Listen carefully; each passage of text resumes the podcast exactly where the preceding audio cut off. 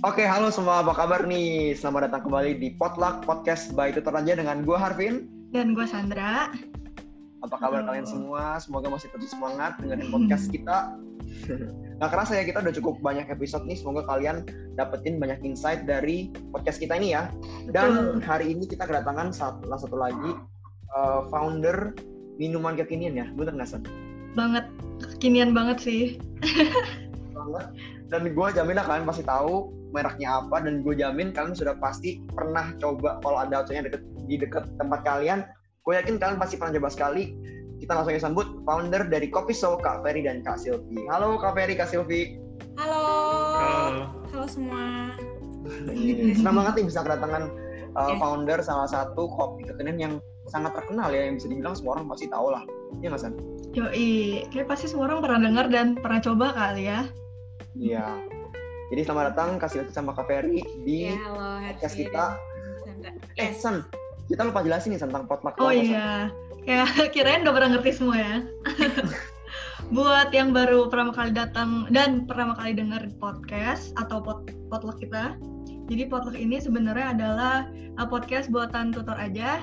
Uh, dan kita bertujuan untuk kita pengen ngundang pembicara-pembicara yang memang ahli di bidangnya makanya kita namain potluck karena kalau seperti yang kita tahu kalau kegiatan potluck gitu kita kan selalu membawa sesuatu yang emang kita sukain dan yang emang kita bisa masak gitu. Nah, jadi kita pengen pembicara kita juga membawa sesuatu yang mereka memang ahli di bidangnya dan membagikan apa yang menjadi ya apa-apa aja lah ya yang bisa dibagikan buat ya kalian benar semua. yang pen- ya dengan tujuan utamanya biar kalian bisa belajar di mana aja kapan aja. Salah Betul. satunya dari dengerin cerita Podcast. orang. Yes. Eh, tadi eh, aku udah sempat kontak sama kak Silvi dan eh, dia pengen cerita mengenai perjalanan kopi show. Ya kan? Pasti berat penasaran kan gimana ceritanya kopi show dari awal bisa jadi sampai sekarang outletnya banyak banget. Sebelumnya kita eh, mau tanya nih ke kak Silvi Ya. kira-kira gimana perjalanan kak Silvi nih kita dikit dong tentang latar belakangnya kayak childhoodnya gimana pendidikannya gimana sampai bisa eh sorry kopi show ya bukan kopi show Iya, kopi, Kopi show. su, ya. Kopi su bacanya sih. kopi Kopi su. show Ya. boleh kak Silvi sama kak Ferry cerita dikit Oke. tentang latar belakangnya Eh, ka- aku eh, ambil major di marketing communication ya. Eh, berarti ilmu eko- eh, ilmu komunikasi, sorry. Eh, aku kuliah di Bina Nusantara. oh, di iya. binus gitu Binus, ah. dan uh, uh, ke- memang uh, kalau aku sendiri dari awal tuh tertarik banget di bidang uh, komunikasi marketing ya dari dulu memang sebelumnya pengen uh, sebelumnya sih malah pengennya masuk desain ya aku tuh tertarik Desain. banget dengan DKV desain branding itu aku suka banget. Cuma memang ada satu dan lain hal uh, akhirnya aku uh, berbelok sedikit tapi, tapi masih di rananya ya eh, di bi- tapi lebih ke marketingnya. Gitu. Ya masih masih nyerempet nyerempet sebenarnya ya? Masih nyerempet nyerempet sih cuma memang uh, in- ya lebih lebih spesifik aja jadi lebih ke marketing komunikasi gitu. Oh. Eh, kalau kak Ferry sendiri Nah, kalau saya Oh ya, buat yang belum tahu, buat yang belum tahu, Kak Fer ini partner sekaligus suaminya dari Kak Silvi ya. Jadi mereka ini bisnis partner Iya. dan juga life partner. ya, Yes. partner hidup dan di bisnis ya. aduh. Oke. Ya, kalau saya eh, tadi kalau ditanya lahir di mana, saya dari Padang. Ya, ini kebetulan Padang, Padang. terus eh, datang ke Jakarta waktu kuliah. Jadi kuliahnya di Jakarta. Waktu itu tuh saya ambilnya eh, Atma Jaya, jurusan bioteknologi. Wow. Bioteknologi, oke. Jadi Bioteknologi.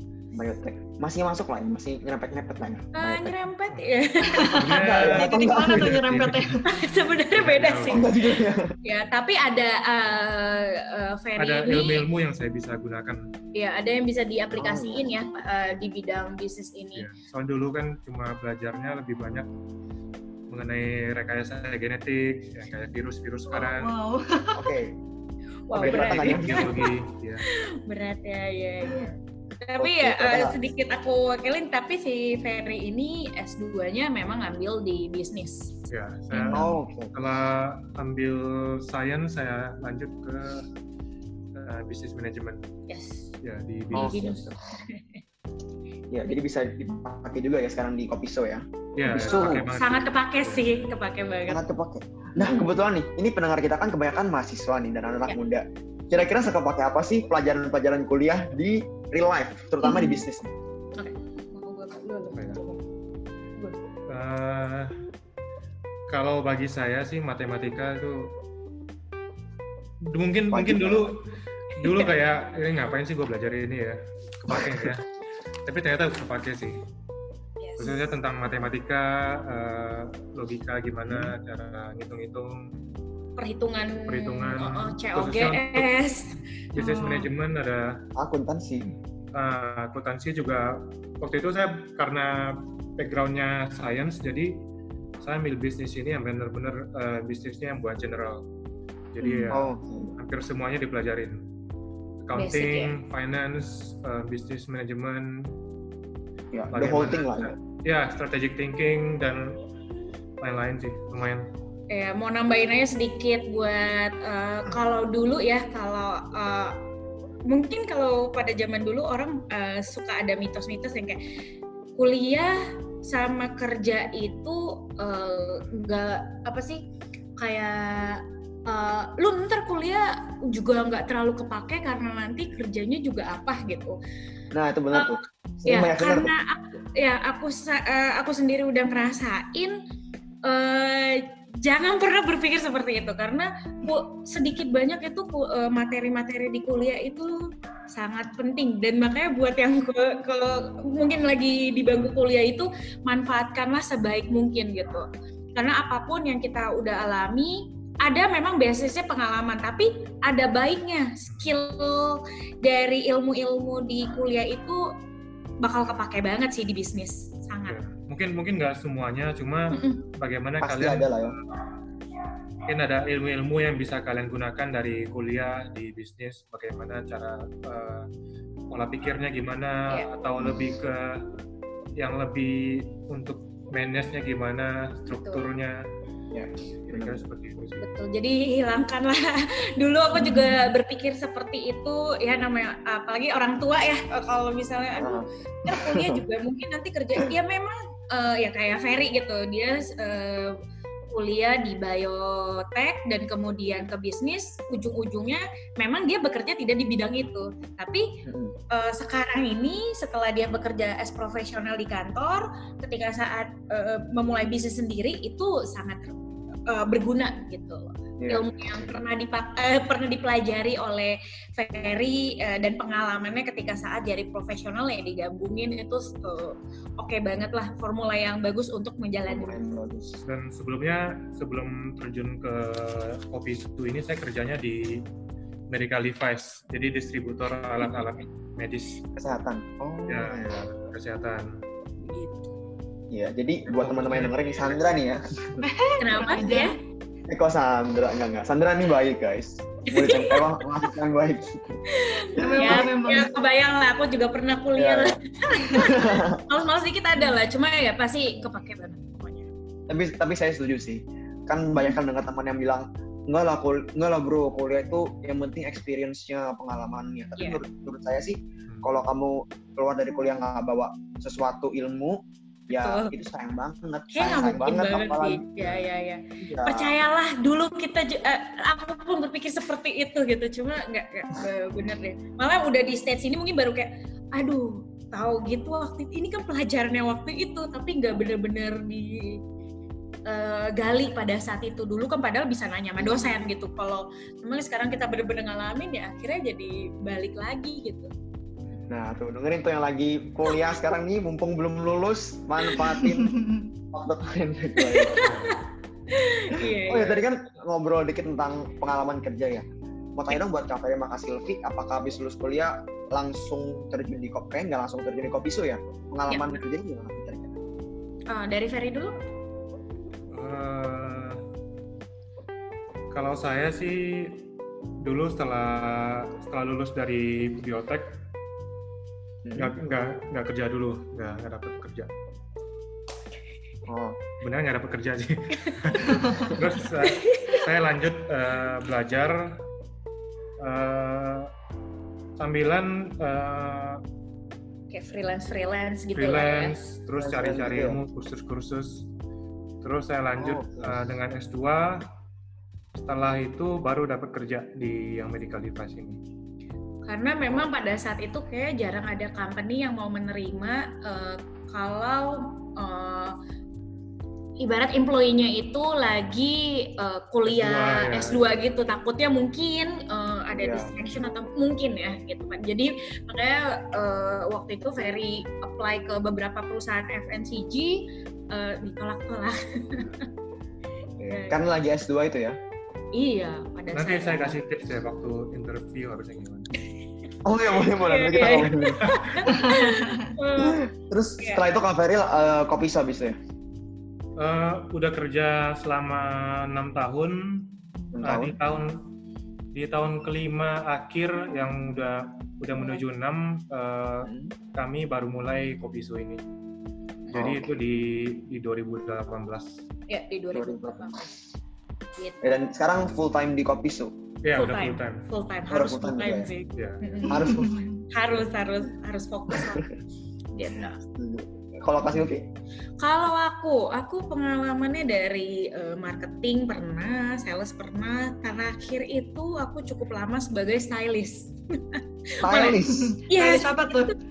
Itu waktu itu aku kerja di eh, ada salah satu fotografi di Jakarta. Hmm. Memang eh, fokusnya nggak, jadi ada foto untuk eh, ya eh, pre-wedding, terus eh, foto untuk anak-anak dan memang ada juga di eh, produk gitu. Jadi memang Hmm. agak sedikit nyerempet juga se- semi-semi agency gitulah gitu. Jadi memang ya itu juga ilmu-ilmu ya maksudnya pengalaman-pengalaman di situ itu cukup membantu ketika saat aku sendiri ngebangun brand dan ngebangun usaha sendiri.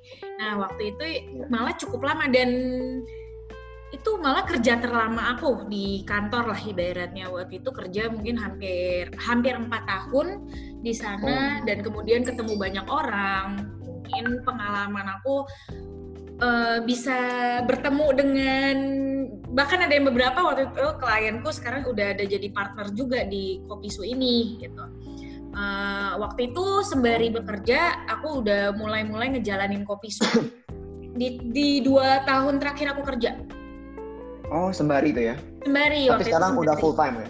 sudah full time Eh, ya memang awalnya memang kopi su ini kita buat eh, ya berdasarkan eh, sampingan lah side job ya. Eh, ada ketika pada saat itu kita ngejalanin eh, biasalah anak muda takut dengan macam-macam resiko. Ya aduh nggak berani nih totally Hmm, lepas dari bener banget. satu pekerjaan banget. I- itu benar-benar kita alami lah. Kita eh, juga aduh takut nih modal belum banyak gitu pada saat Iya, itu seperti itu gitu itu yang aku rasa kita rasain pada saat itu makanya nggak be- belum berani full time tapi ketika saat eh, kita lihat bisnisnya sudah makin naik dan hmm, jadi akhirnya kita ambil keputusan bahwa kita harus serius di sini dan eh, bisa ngembangin lebih lagi gitu loh eh, ke another stage ke another level seperti itu. Hmm. And it pays off ya sekarang kita bisa lihat. Jadi buat teman-teman dengerin pasti bisa relate lah ya takut-takutnya mau buka bisnis itu. Bahkan seorang founder kopi shop pun juga waktu itu mengalami kondisi itu tuh ragu. Jadi itu uh, hal yang apa namanya wajar lah ya buat kalian alami sebagai anak muda. Tapi jangan takut kita lihat mereka kalau tetap ragu nggak ada tuh kopi shop sekarang ya nggak. Kalau mereka tetap Benar. ragu dan tidak memulai, maksudnya tidak meneruskan, Benar. ya pasti nggak akan ada kopi shop sekarang. Tapi lihat sekarang hasilnya berbuah. Betul. Nah, eh, Kak, kenapa pertama banget pas bikin side job itu, kenapa sih pilih industri kopi? Padahal kan eh, industri kopi sendiri udah banyak gitu eh, pemainnya. Nah, Nah, pada saat kita memulai belum terlalu banyak. Eh, Hmm. Waktu itu yang banyak adalah kafe, kafe, Oh, iya. kafe yang mungkin eh, kafe yang sifatnya mungkin eh, lebih apa ya, nggak terlalu take Coffee and ya, gitu. lebih Cafe gitu ya. ya Ya, kafe, coffee kafe, shop. coffee shop lah kita Dan bilangnya. ya. Uh, uh, Iya. dengan space besar, kemudian uh, menyediakan brunch juga. Uh, Iya. Itu waktu itu ngetrennya seperti itu ya. Uh, Kayaknya di 2017 2018 wah itu ngehits banget ya, banget. banyak banget. coffee coffee shop yang specialty coffee Specialty yang, coffee. Ya. benar benar benar ya benar-benar Mahasiswa. kafe konsep seperti cafe. Starbucks cuma beda cuma brand lokal Yes. Iya. Nah, kemudian eh, pada saat itu eh, kita memikirkan eh, tuh, yang pertama itu memang kita suka dengan kopi. Kita suka kopi, kita suka eh, apa ya? emang Emang- coffee drinker ya Memang Emang coffee drinker kita. Kita itu eh, kalau misalnya ya se- kita sebelum adanya bisnis sendiri kopi su aja juga sering banget cafe hopping gitu. Kalau keliling Jakarta eh, memang eh, doyannya ngafe gitu. Kemudian Ah, Eh, mungkin eh, inspirasinya juga dari eh, hobi kita, eh, kesukaan kita terhadap kopi. Pada saat itu kita berpikir pengen juga nih punya coffee shop eh, yang bisa kita punya sendiri, own sendiri, tapi gimana caranya eh, dengan modal yang pada saat itu juga kondisinya terbatas. ya ya ya Ber- berawal dari situ juga tapi memang sebelum adanya eh, coffee yang kopi-kopi Kopi to go, eh, kopi susu Ya itu sudah ya. ada beberapa pemain tapi tidak sebanyak sekarang. Waktu itu mah bisa bisa ketau, ke, ke- kehitung lah eh, siapa aja gitu. hmm. Eh, pada saat itu ya udah deh kita daripada eh, mikir-mikir lagi. Karena sebelumnya kita banyak gitu loh side job ya.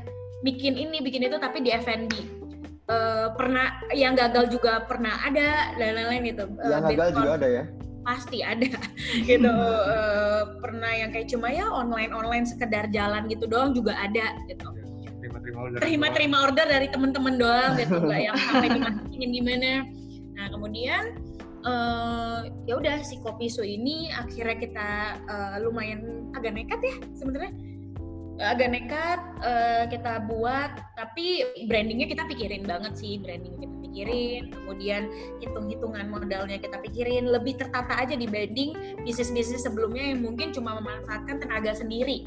Bikin Hmm. bikin jual gitu di rumah. Kalau ini kan eh, situasinya bahwa kita sudah mempekerjakan staff eh, sudah nyewa tempat. Nah itu juga Oh. membuat kita makin terpacu. Serius Wah, kita udah sewa tempat nih kita sudah bayar karyawan pada saat itu.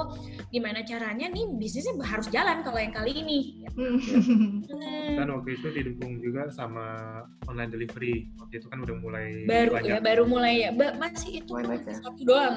Iya. si satu brand delivery ini yang baru mulai-mulai naik Oh, jadi memang uh, timing juga uh, kita akuin di sini uh, pas banget dengan Ya. adanya si online delivery ini dan kemudian momentum ketika saat kopi susu itu mulai naik.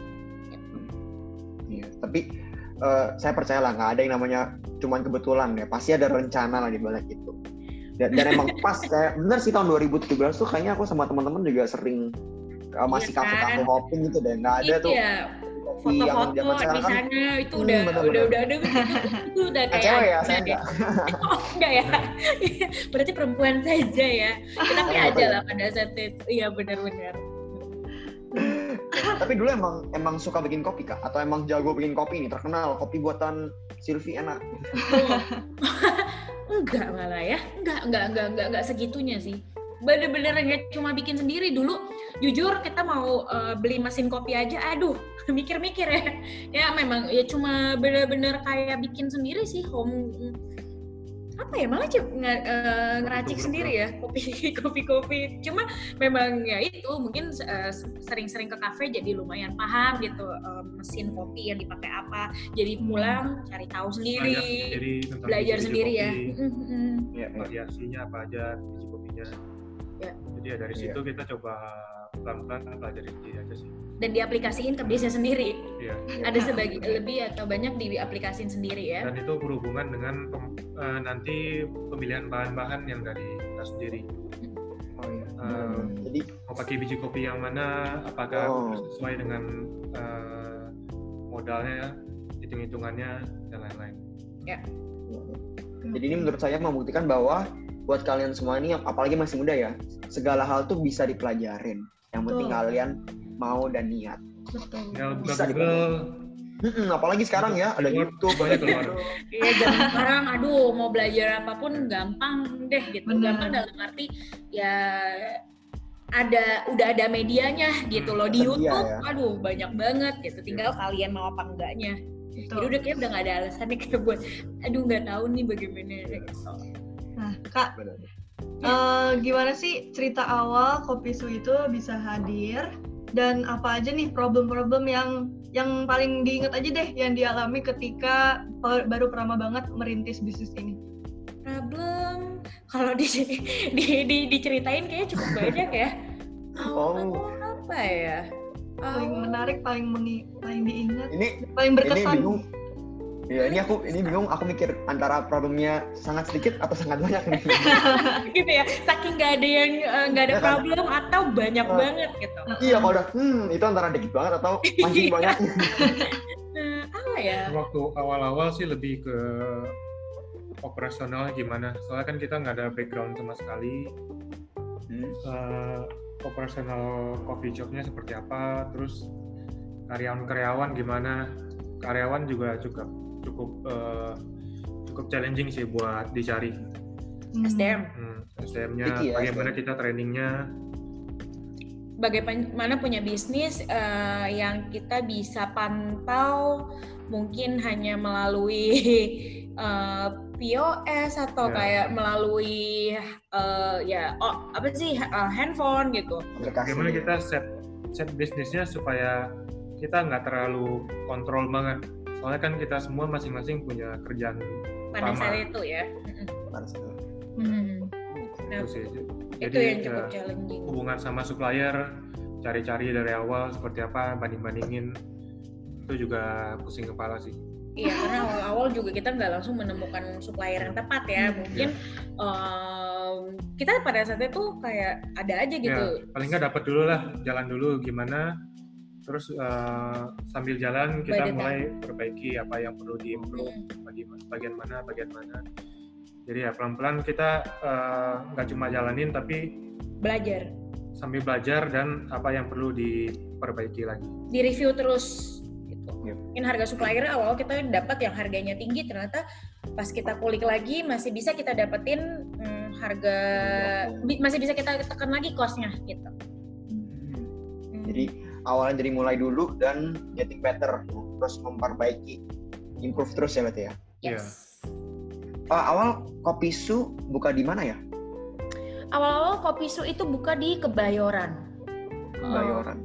sempat di peak waktu itu di peak tapi kondisinya eh, marketnya belum bisa terima ya Beda- kayak di peak itu kayak eh, orang belum kayak masih awam deh dengan kayak kopi es kopi susu itu Hmm. kayak ya jadi memang eh, marketnya pada saat itu eh, lebih cenderung di selatan pada saat itu kita juga eh, kayak eh, lebih ngerasa bisa berkembangnya di selatan. Nah, makanya waktu itu cuma- mungkin cuma satu bulan, eh, dua bulanan. Akhirnya kita memutuskan untuk di Cari- Kebayoran. ya, cari di Kebayoran.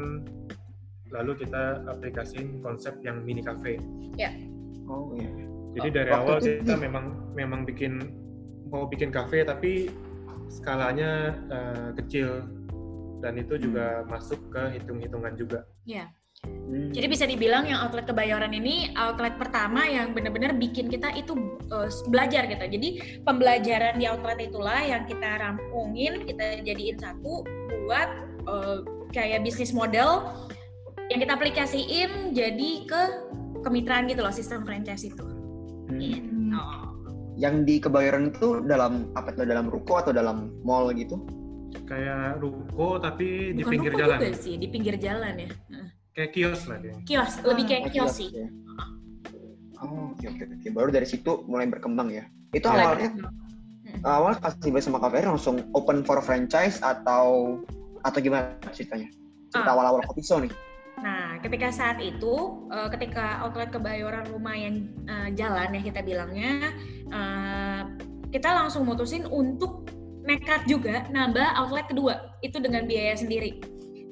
Oh, jadi belum franchise ya? Belum, Belum. belum. Kita belum berani ya, kita belum berani pada saat itu. Memang eh, demand un- demand untuk di kayak mau diambil brandnya atau maksudnya franchise itu udah cukup eh, banyak. Cuma kondisinya kita belum siap. Jaraknya sekitar dari Kebayoran sama buka outlet yang satu lagi itu tiga bulan kira-kira. Soalnya kita Oh, lihat cukup eh, ya. eh, waktu demand mulai banyak, kita itu terbatas sama ongkos kirim. Makanya kita Hmm. pengen nambah titik lagi supaya Hmm. bisa mencakup eh, area market yang lain. Jadi nggak cuma di Lebih luas Kemayoran ya. doang. Hmm. Gitu, biar bisa mencakup market yang lain akhirnya kita buka outlet kedua di Menteng Di Menteng. Oh masih selatan juga ya? Em, pusat, ya berarti Lebih ke pusat. dia. lebih ke pusat Oh, Menteng pusat. Oke, maaf maaf. Udah iya. berarti dikit. apa pak ini di Jakarta Pusat dan eh, outlet Menteng pun eh, kita buatnya benar-benar kecil banget ya yang penting bisa operasional Eh, d- kembali lagi target market kita juga online delivery dan eh, eh, untuk di deliver ke area Area, perkantoran iya. Oke. Oke, Gitu. oke. Jadi Hmm, dari awal target marketnya sudah jelas ya emang mau yang delivery ke area perkantoran. betul. Iya. Nah, aku ada pertanyaan yang cukup, cukup deep nih. Eh, kok deep ya? Cukup. Nah, ini penasaran sih sebenarnya sih. Ya, ya. Eh, kira-kira kenapa Kopi Show bisa ada di posisinya sekarang? Maksudnya kan banyak kan waktu itu pasti saya yakin lah zaman itu nggak cuma Kopi Show yang mencoba bikin kopi kayak gini. Kenapa Kopi Show yang bertahan dan bisa sukses sampai sekarang? Kalau boleh aku kita sendiri juga terus eh, dalemin bahwa kalau kita itu memang percaya dengan konsep konsep yang kuat kemudian konsistensi kita dalam eh, nge-present konsep kita itu udah ke produk ke branding itu semuanya eh, jadi satu formula buat ngejalanin eh, suatu usaha gitu konsep yang jelas itu bisa menjadi uh, diferensian diferensiasi sendiri di antara brand-brand lain yang bermunculan. Uh, itu yang bisa kita yakini menjadi uh, sesuatu yang bagus gitu loh untuk kalian siapa pun yang mau punya bisnis gitu. Kalian dari awal sudah punya konsep yang kuat. Makanya uh, kalau misalnya dari segi branding pun da- sampai sekarang pun kita uh, konsisten dengan pembentukan uh, kayak ya kopi su sendiri kan uh, lekat dengan uh, nostalgia jadul Benar. dan Indonesianya itu yang selalu Benar, kita benar. uh, bawa sampai sekarang. Kemudian dari produk pun uh, makanya kita juga lumayan kuat itu di uh, ram regal yang pada saat itu menjadi uh, hits dan Benar. signature-nya menu kita sampai sekarang. Hitsnya ya. Yes.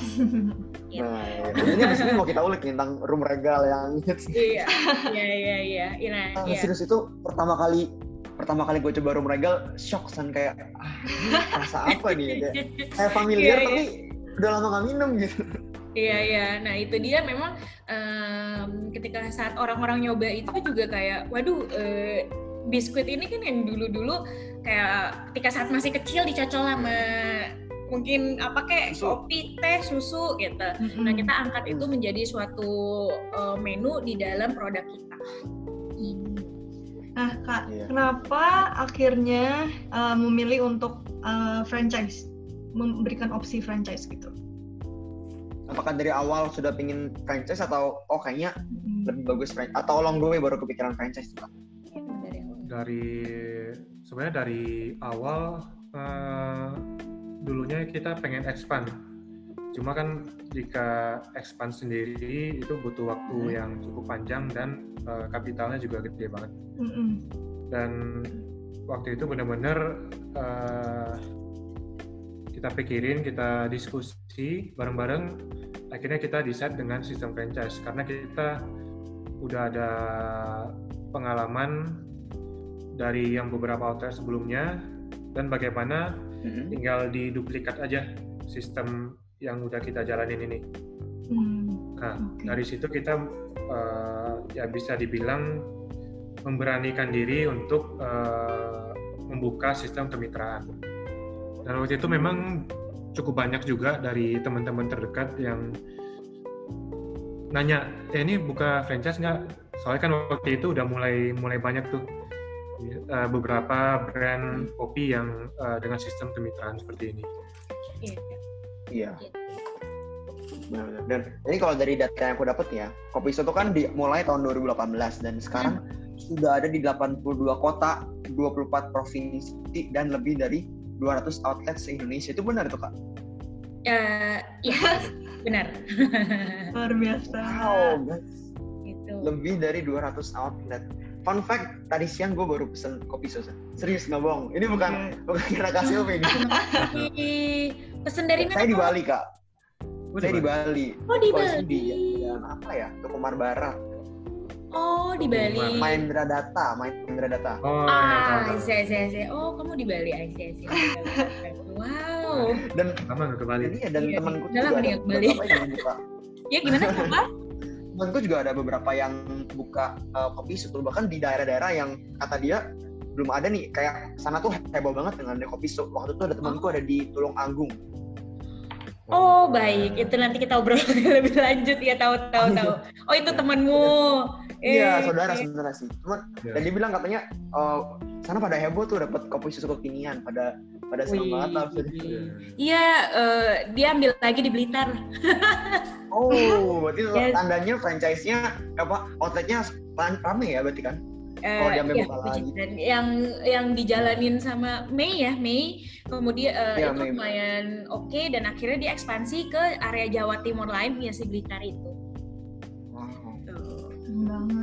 Di depan rumah gue juga ada kopi su loh, Vin. Oh ya? Ya, kayaknya kan di mana-mana tuh Di Citra 6, Kak. Oh ya ampun, kita Ya random aja sih. Warehouse kita deket sana tuh, Wow. warehouse kita di sana. Heeh. sekarang tuh kayaknya dikit-dikit keserempet kopi so Banyak ya. Iya. Iya. Jadi kita harus Katanya membuat banyak. eh, se seconvenient atau segampang mungkin konsumen bisa dapetin kopi sup. Gitu. Oh, aku mau nanya satu pertanyaan.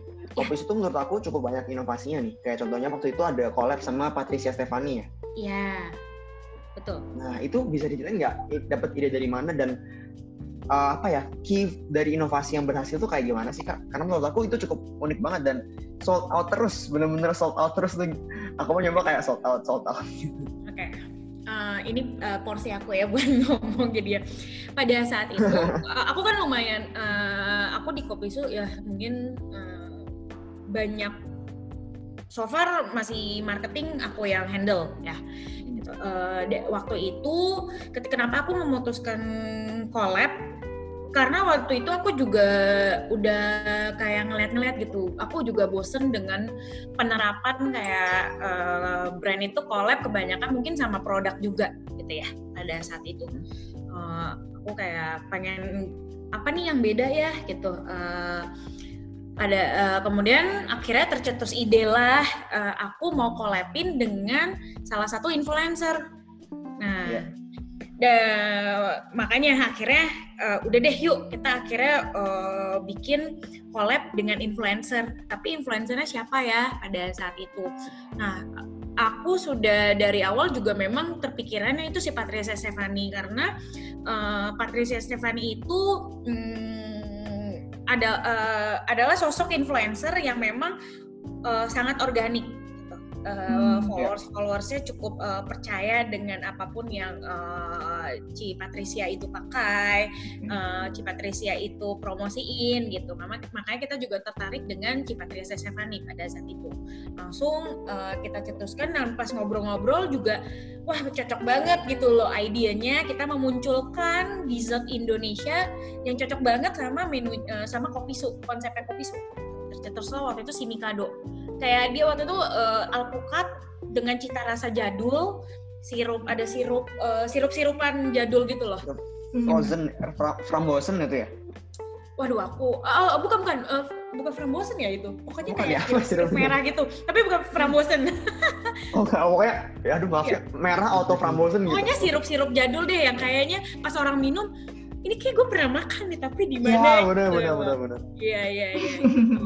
akhirnya jadilah waktu itu si eh, collab dengan eh, Patricia Stefani itu keluar si Mikado itu.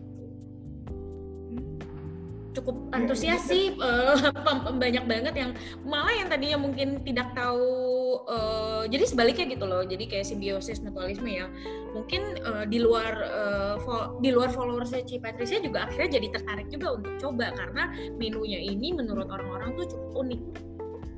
Unik, unik banget, unik banget. Kayak nggak ada deh waktu itu.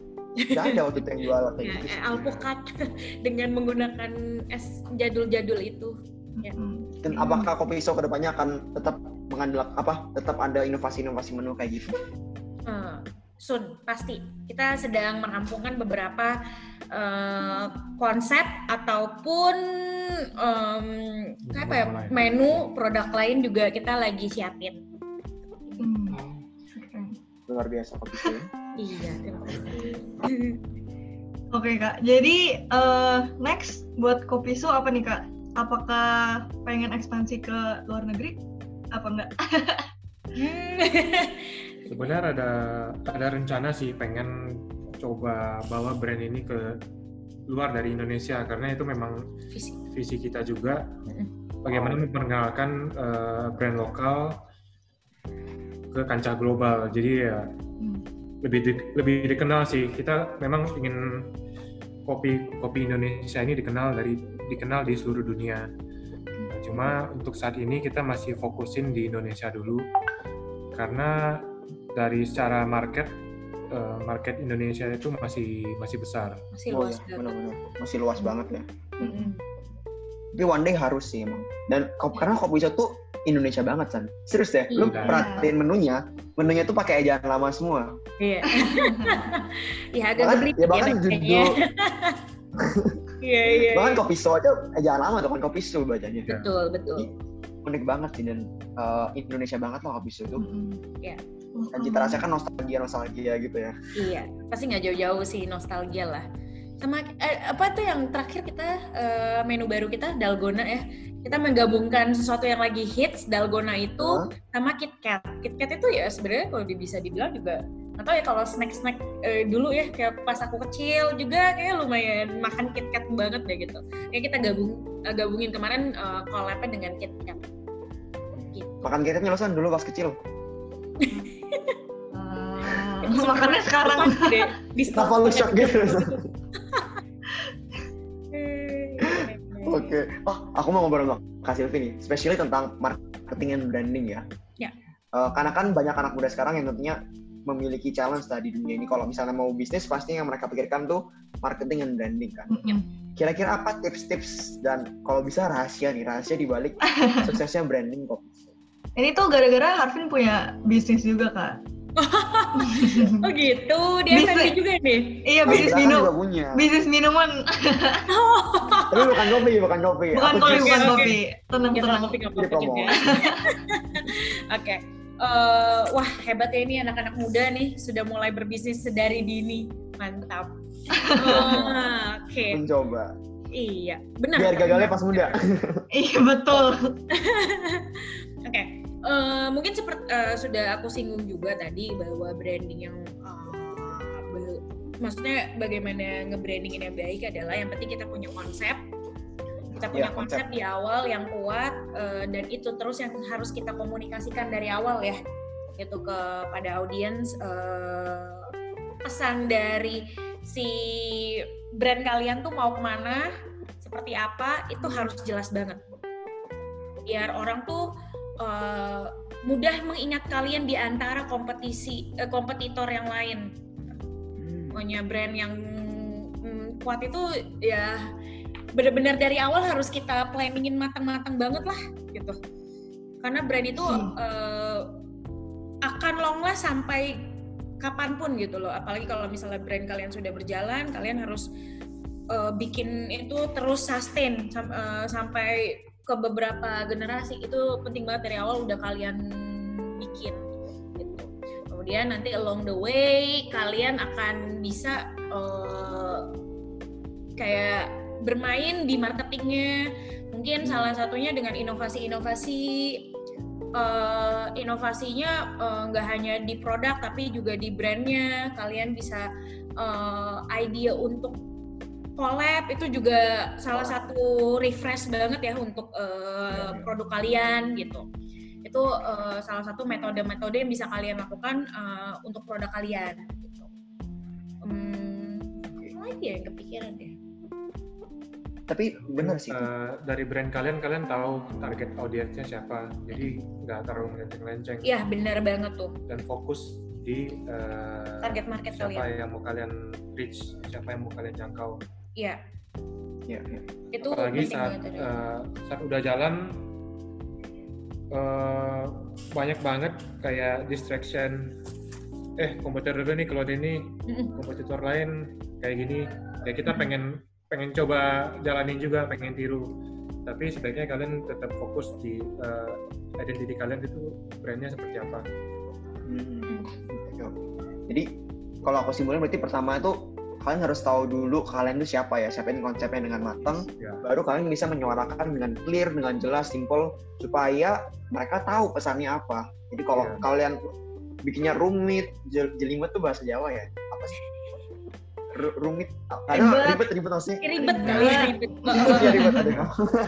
ribet atau ngikut-ngikut juga Iya. itu eh, Nah, iya, kayaknya benar-benar. eh, pesan akan kalian nggak tersampaikan jadinya Hmm. Jadi stay true aja ke konsep kalian dan make sure itu kalian tahu target audience kalian. Tapi emang itu benar sih. Kopi Su tuh kalau kalau kalian sadarin ya di antara kopi lain ini judulnya tuh paling beda ya nggak? Ya nggak san? Perhatiin deh kopi lain tuh pasti ada ada apa ya? Ada trennya tuh mengenai patah hati. iya iya iya Iya jadi dan kopi ini emang dari dulu uh, bisa lah menurut aku berhasil, at least for me ya berhasil menyampaikan persona bahwa oh ini kita kopi Indonesia, kita produk-produk yang bisa menghasilkan nostalgia masa lalu yang sweet sweet gitu. iya begitulah kurang lebih Mungkin ini pertanyaan terakhir dari aku nih ya. Ya. Nggak tahu kalau Sandra ada pertanyaan lagi. Kalau dari aku, kalau misalnya Kak Silvi sama Kak Ferry dikasih kesempatan nih untuk ngulang kembali ke beberapa tahun Ya. yang lalu mungkin umur 22, 23, habis lulus kuliah gitu ya. Apakah ada hal yang akan dilakukan berbeda? Eh, jadi maksudnya kalau disuruh ngulang nih Mm-mm. Iya, nggak maksudnya kalau dikembaliin ke umur 22 itu, apakah ada hal yang akan Kak Silvi lakuin berbeda? pengen langsung bikin bisnis kah atau Iya, mungkin langsung gimana? terjun ke pisu atau atau mungkin nggak tahu apa ya, atau mungkin ikut kelas-kelas dulu. Em, apa ya Maaf ya, ini kita emang suka mengenang anda ini. Nggak apa-apa, bagus dong Suka. Heeh. Iya. Eh, Ini ide, ide Sandra nih pertanyaannya. tenang ya tenang tenang nggak apa-apa pokoknya eh, intinya bahwa apa yang ingin kita lakukan kalau kita bisa flashback ya Mm-mm. Hmm, kalau ditanya kita cukup kalau aku ya kalau aku sih jujur ya pengen sekolah lagi Oh, pengen sekolah lagi.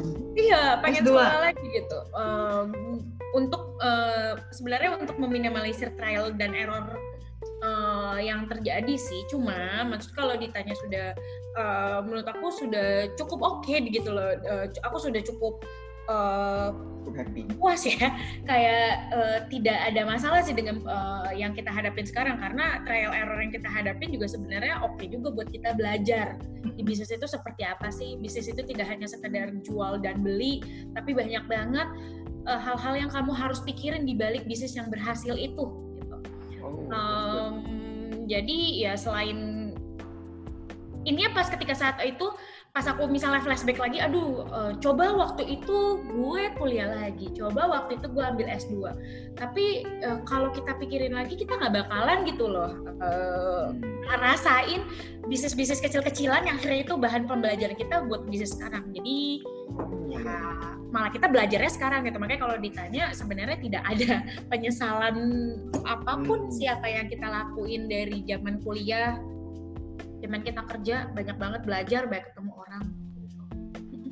Jadi mungkin kalau ada aku pernah cerita ke temen dia bilang kayak Vin lu tuh kalau mau bisa sukses harus ngerasain manisnya gagal dulu. Kayak gitu. Iya bener bener banget tahu tuh nggak? bener bener banget. Apalagi nggak hanya pelajarannya tapi mentalnya. Wah, mentalnya itu- mental tuh penting banget sih menurut aku. Ini kedengerannya kayak Hmm. apa ya? Eh, something yang klise tapi eh, ya kayak pandemik gini lah kita gitu. Kalau mental kita down eh kayak udah kelar gitu loh semuanya. Eh, kita mempekerjakan beberapa orang. Kalau kita mentalnya down nggak ada yang mikirin gitu loh strategi atau Hmm. planning selanjutnya kita harus seperti apa.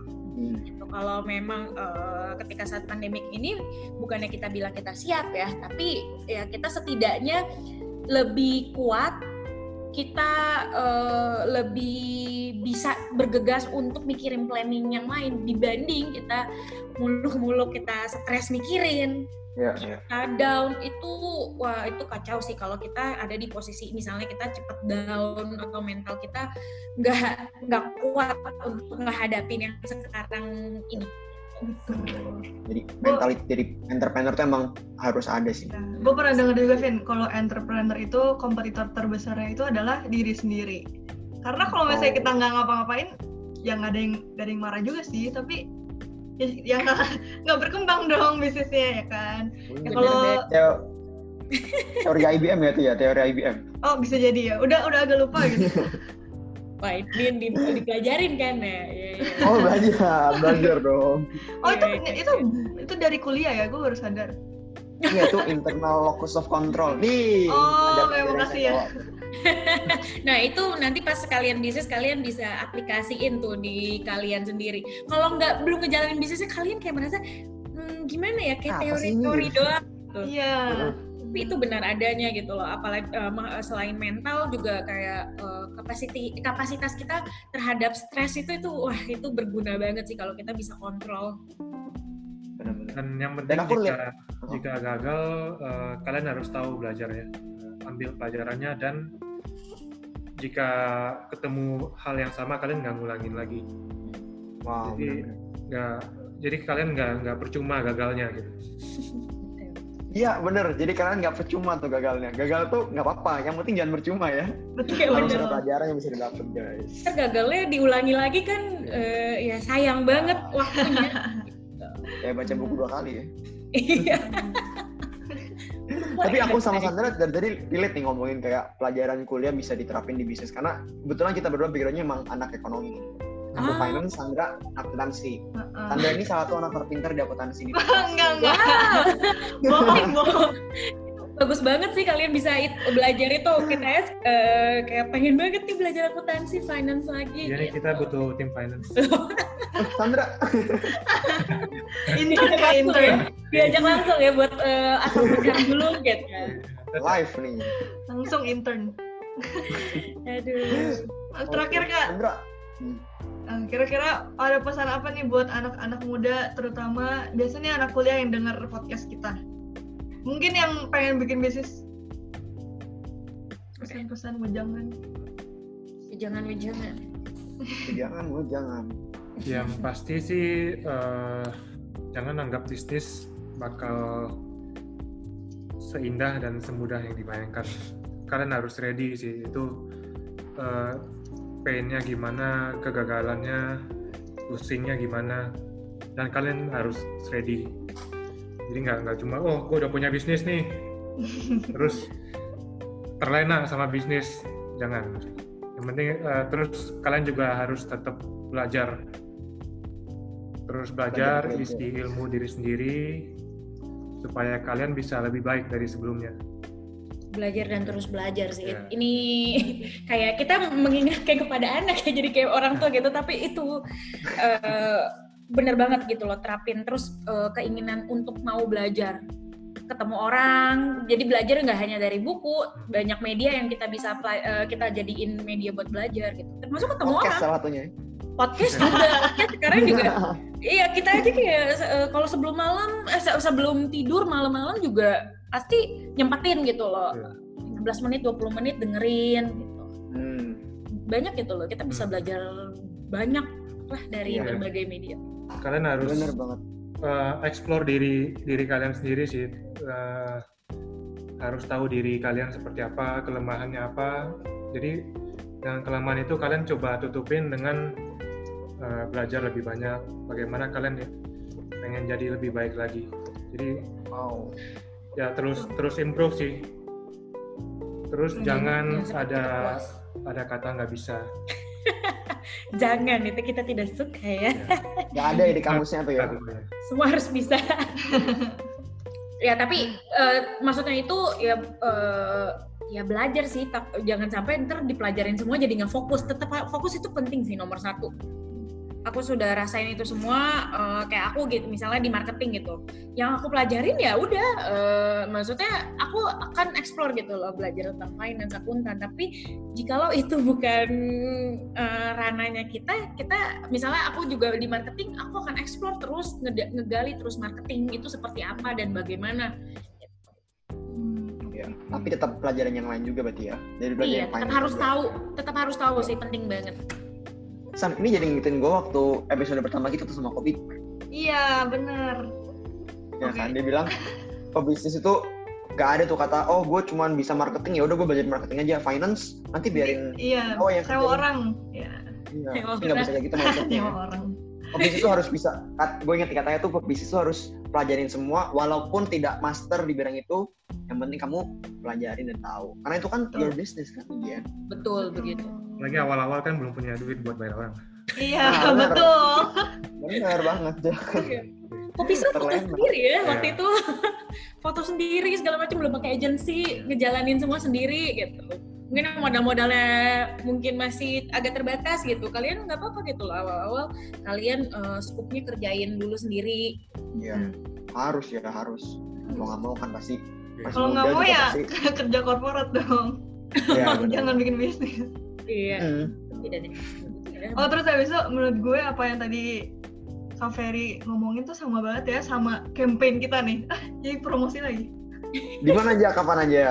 iya, kita lagi punya campaign kalau misalnya uh, dan kita percaya kalau misalnya belajar itu bisa di mana aja, kapan aja.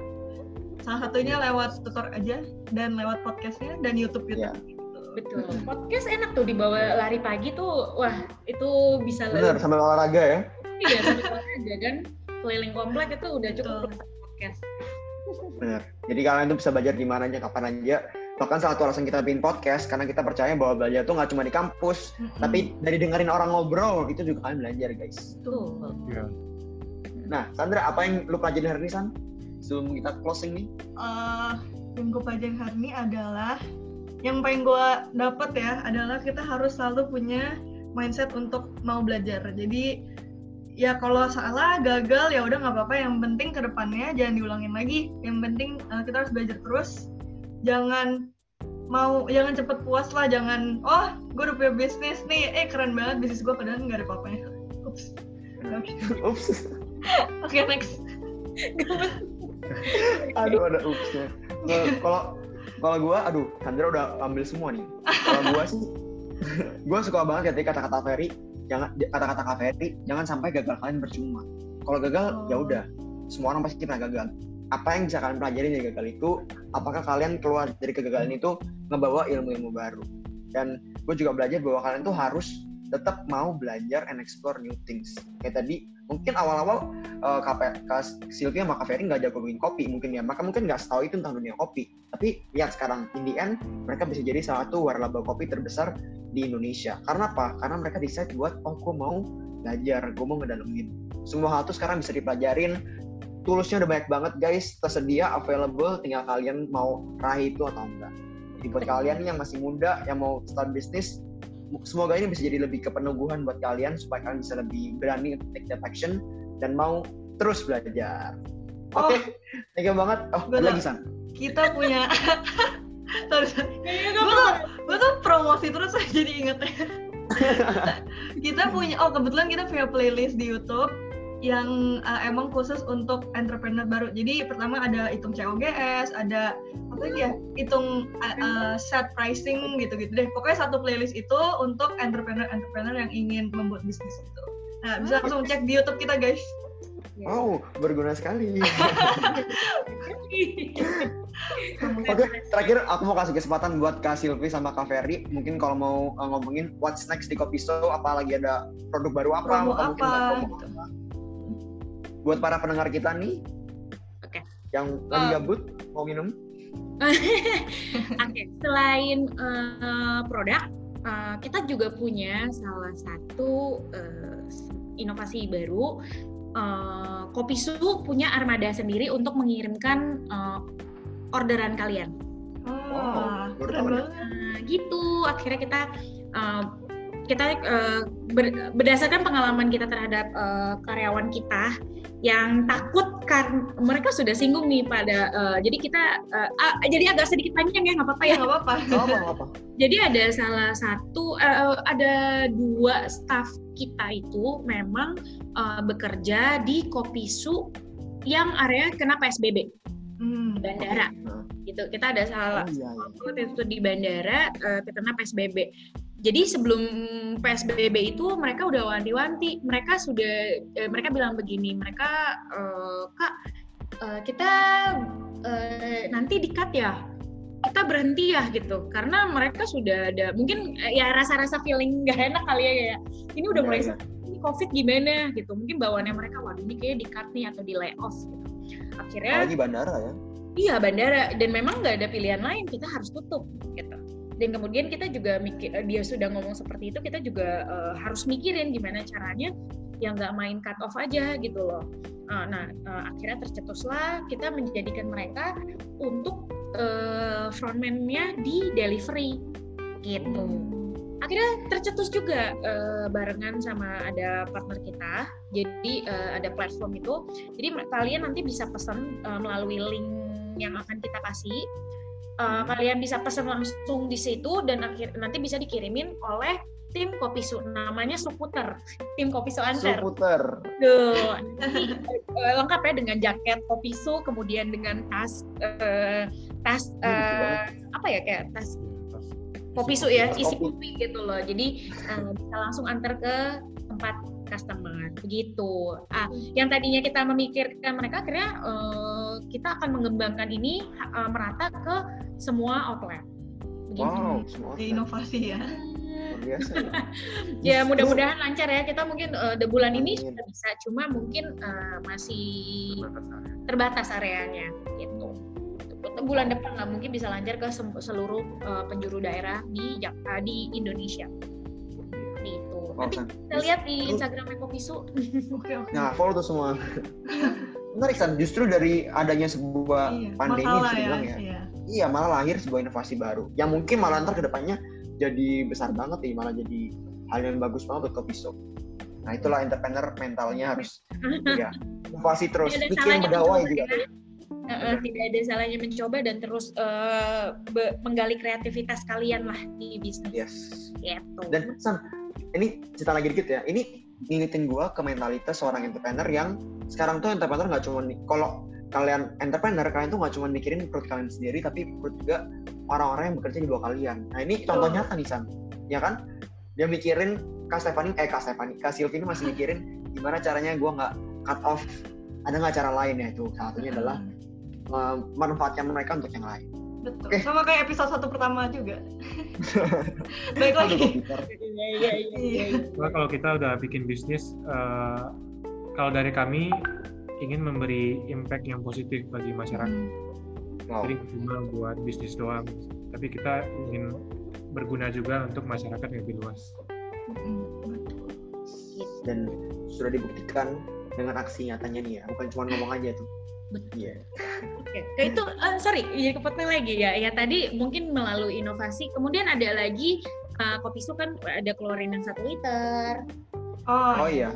Iya, kopi su ada eh, satu liter dan yang eh, yang eh, lagi kopi su lagi jalanin adalah campaign tentang kebaikan. Nah, buat teman-teman atau yang eh, dengerin podcast ini bisa langsung ke IG-nya kopi su untuk sharing eh, kebaikan yang kalian lihat atau yang kalian alamin. Jadi kopi su di sini menjadi media perantara untuk meng- eh, ngasih reward eh, buat orang-orang yang dia rasa ataupun kita rasa orang itu baik, kita akan memberikan reward kepada mereka. Gitu. Hmm. Wow. Hmm. Apa nama campaign itu kak? Eh, Subay. Kutipan, kutipan cerita cerita baik. Kutipan Jadi kita cerita akan baik. menampung cerita-cerita baik apa pun itu. eh, kita nggak ngelihat dari besar atau kecilnya cerita baik itu akan kita kumpulin dan kita akan share juga di eh, IG Kopisu gitu. Lumayan tuh guys bisa numpang tenar. Eh enggak enggak itu bukan tujuannya ya. Tujuannya adalah menyebar kebaikan. Aduh jangan dengerin gue. Boleh aja gitu siapa pun gitu. Oke. Aduh suara gue pecah lagi. Oke. Lucu banget. Aduh. Seru banget nih ngobrolnya. Iya, cukup ramai ya. Oke. Oke, thank you banget Kak Silvi, Kak Thank you, Ferry buat. Thank you banget, thank you banget Sandra dan Harvin. Iya. Yes, benar-benar belajar banyak banget dari Kopi Su dan juga dari pengalaman-pengalaman mereka. Hmm. Dan terima kasih bu- semua buat yang dengerin dan kita bakal ketemu lagi dengan pembicara-pembicara lain, dengan entrepreneur-entrepreneur lain, profesional-profesional lain hanya di Potluck Podcast by Dr. Raja. See you guys.